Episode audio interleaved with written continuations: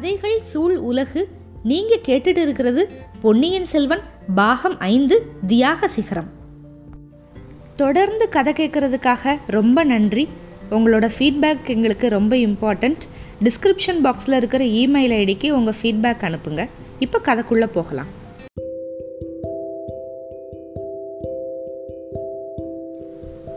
பொன்னியின் செல்வன் பாகம் ஐந்து அத்தியாயம் இருபத்தி எட்டு. கோஷம் எழுந்தது. இளவரசர் அருள்மொழிவர்மர் அந்த இளம் பொன்முகம் அதில் என்ன மாய மந்திர சக்தி இருந்துச்சோ தெரியாது. இத்தனைக்கோ இளவரசர் அந்த சமயம் முகத்தை சுளுக்கிக்க கூட இல்லை.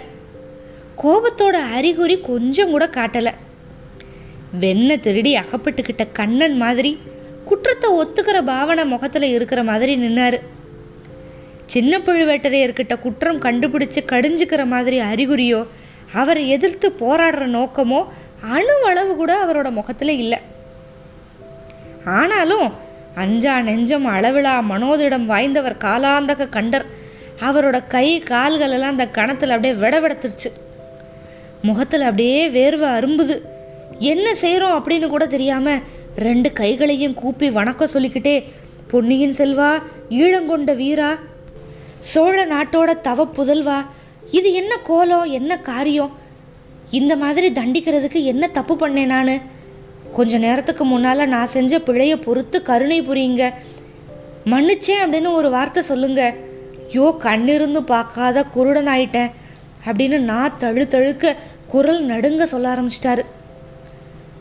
அப்படியே இளவரசர் தடுத்து தளபதி இது என்ன? நீங்களாவது குற்றம் செய்யவாவது. ஒன்றும் தெரியாத இந்த சின்ன பையன் உங்களை மன்னிக்கிறதாவது? ஐயோ இளவரசே உங்களை பிடிச்சு நிப்பாட்டுன்னு இந்த கையை வெட்டுனா கூட அது போதிய தண்டனை கிடையாது. அடா அப்படின்னு கூப்பிட்டனே என் நாக்கை அறுத்து போட்டாலும் பத்தாது. தளபதி உங்களோட வார்த்தைகள் என்னோட காதில் நாராசமாக விழுகுது. போதும் நிறுத்துங்க. உங்கள் பொறுப்பை நிறைவேற்றுறதுக்காக நீங்கள் கடமையை பண்ணீங்க. அதில் குற்றம் என்ன? தவறு என்னோடது. நான் இந்த விஷத்தில் யானை பாகனா வருவேன் அப்படின்னு உங்களுக்கு எப்படி தெரியும்? இளவரசே நான் எதிர்பார்க்கல தான் இப்படி நீங்கள் பண்ணலாமா? எதுக்காக? சோழ நாட்டோட மகாவீரரை இப்படி தான் நான் வரவேற்கணுமா?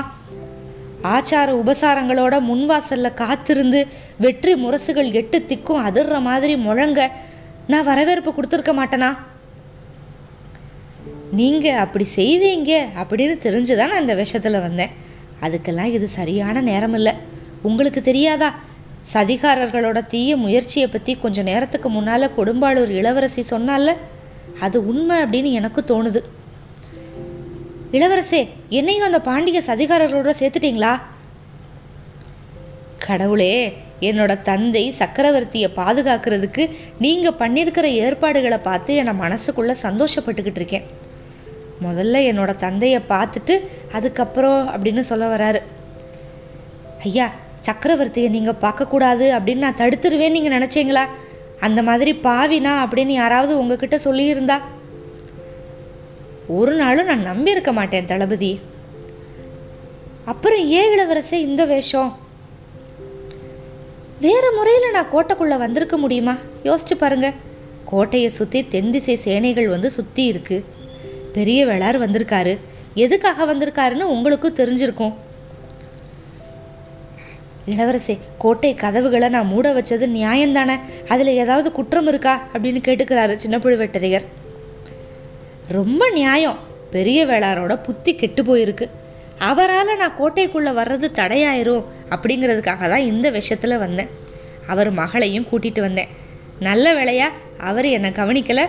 உங்களோட கூர்மையான கண்கள் என்னை கண்டுபிடிச்சிருச்சு. ஐயோ என்னோட கண்கள் மூடி போயிருந்துச்சு இளவரசே. அதனால தான் பார்த்ததுமே எனக்கு தெரியல. உங்களை யானை பகன் அப்படின்னு நினச்சி நான் சொன்ன வார்த்தைகளை தயவு செஞ்சு மன்னிச்சிருங்க. ஐயா அப்படி சொல்லாதீங்க. நீங்கள் வேற என்னோட அப்பா வேற அப்படின்னு நான் நினைக்கல. என்னை சிறைப்படுத்தி கையோடு கொண்டு வர்றதுக்காக நீங்கள் ஆட்களை அனுப்பியிருந்தீங்க. கடவுளே இது என்ன வார்த்தை? நானா அனுப்புனேன். உங்களை உடனே பார்க்கணுங்கிறதுக்காக சக்கரவர்த்தி அனுப்புனாரு. அது எனக்கு தெரியாதா தளபதி? இலங்கையில் நான் இருக்கிறப்போ அவங்க வந்தாங்க. சக்கரவர்த்தியோட கட்டளை இல்லை இது பழுவேட்டரையரோட கட்டளை அப்படின்னு என் பக்கத்தில் இருந்தவங்க சொன்னாங்க. எங்கள் விரோதிகள் தான் அப்படி சொல்லியிருப்பாங்க அப்படின்னாரு பழுவேட்டரையர். நான் அவங்கக்கிட்ட என்ன சொன்னேன் தெரியுமா? என்னோட தந்தையோட கட்டளை எப்படியோ அப்படியே தான் பழுவேட்டரையரோட கட்டளையும். நான் சிறமேல் கொள்ள இது தக்கது அப்படின்னு சொன்னேன். கடலையும் புயலையும் மழையையும் வெள்ளத்தையும் தாண்டி வந்தேன். அரண்மனையோட முன்வாசலை தாண்டி உள்ளே போனதும் உங்கள் விருப்பத்தை தெரிஞ்சுக்கலான்னு நினச்சேன். உங்கள் கட்டளை இல்லாமல் அப்பாவை பார்க்கணும் அப்படின்னு நான் விரும்பலை. இளவரசை இன்னும் என்னைய சோதிக்கிறீங்களா? உங்கள் தந்தையை நீங்கள் சந்திக்கிறதுக்கு நான் என்ன கட்டளை போடுறது? உங்களோட வர சொன்னால் வர்றேன் இங்கேயே நிற்க சொன்னால் நின்றுறேன். இளவரசரோட விருப்பம்தான் என்னோட தலை மேலே சூட்டுற கட்டளை. அப்படின்னு ரொம்ப பணிவாக பேசினார். தளபதி நீங்கள் இங்கேயே நிற்க வேண்டிதான் நேரும் போல. அதிக நேரம் நம்ம இங்கே நின்று பேசிக்கிட்டு இருந்துட்டோம். அங்கே பாருங்க அப்படின்னாரு இளவரசர். திரும்பி பார்த்தா கொஞ்ச நேரத்துக்கு முன்னால் தூரமாக நின்ன ஆட்கள் எல்லாம் பக்கத்தில் வந்துட்டாங்க அதுக்குள்ளே. அவங்க மட்டும் இல்லை அரண்மனை வாசல் காவலர்கள் தூரத்தில் நின்ன வேலைக்கார படையினரில் கொஞ்சம் பேர் எல்லாருமே வந்துக்கிட்டு இருந்தாங்க. பக்கத்தில் வந்தவங்க எல்லாருமே பொன்னியின் செல்வர் அப்படியே கண்கொட்டாத ஆர்வத்தோடு பார்த்துக்கிட்டு இருக்காங்க. சின்ன பழுவேட்டரையர் திரும்பி பார்த்த நேரத்தில் இளவரசரோட திருமுகத்தில் விளக்கு வெளிச்சம் நல்லா விழுந்து ரொம்ப பிரகாசமாக தெரிஞ்சுது. நல்ல முகம் தெரிஞ்சதுமே வீரர்களில் ஒருத்தன் சொன்னான் வாழ்க இளவரசர் அப்படின்னா.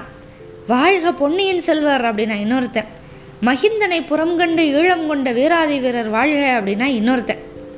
இதை கேட்டதுமே உடனே வேலைக்கார படையினர் எல்லாம் வேகமாக வர ஆரம்பிச்சிட்டாங்க. பல பல குரல்கள்லேருந்து வாழ்க பொன்னியின் செல்வர் அப்படின்னு வாழ்த்தொழிகள் ஆரம்பிச்சிருச்சு. அரண்மனை வாசல் சின்ன பழுவேட்டரையர் அங்கே இருந்தார்.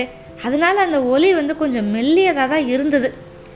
இளந்தென்றல் காற்று வந்து புதுசாக தளிர்த்த அரச மரத்துக்கு மேலே அடிக்கிறப்ப ஒரு சலசலப்பு சத்தம் கேட்டுச்சுல அந்த மாதிரி தான் கேட்டுச்சு. ஆனால் நேரம் ஆக ஆக அந்த மெல்லிய குரல் அப்படியே வளர்ந்து வளர்ந்து மகா சமுத்திரத்தோட ஆயிரம் ஆயிரம் அலைகளோட ஆரவாரத்தையும் மிஞ்சின பெரிய கோஷமாயிருச்சு.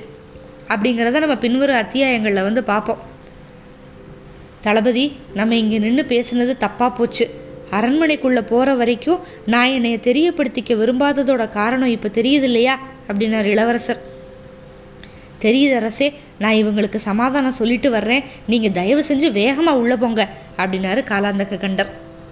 இப்போ இளவரசர் கோட்டைக்குள்ளே வந்துட்டாரு அப்படிங்கிற செய்தி வந்து படை வீரர்கள் மூலமாக எல்லா இடத்துக்கும் தெரிஞ்சு போயிடும் அதே சமயத்தில் இப்போ இரவு நேரம் அதிகமாகிக்கிட்டே இருக்குது ஆபத்து நெருங்கக்கூடிய சூழல் சீக்கிரம் வந்துடும் அடுத்து என்ன நடக்குதுன்னு பார்க்கலாம். காத்திருங்கள். அத்தியாயம் இருபத்து ஒன்பதுக்கு மிக்க நன்றி.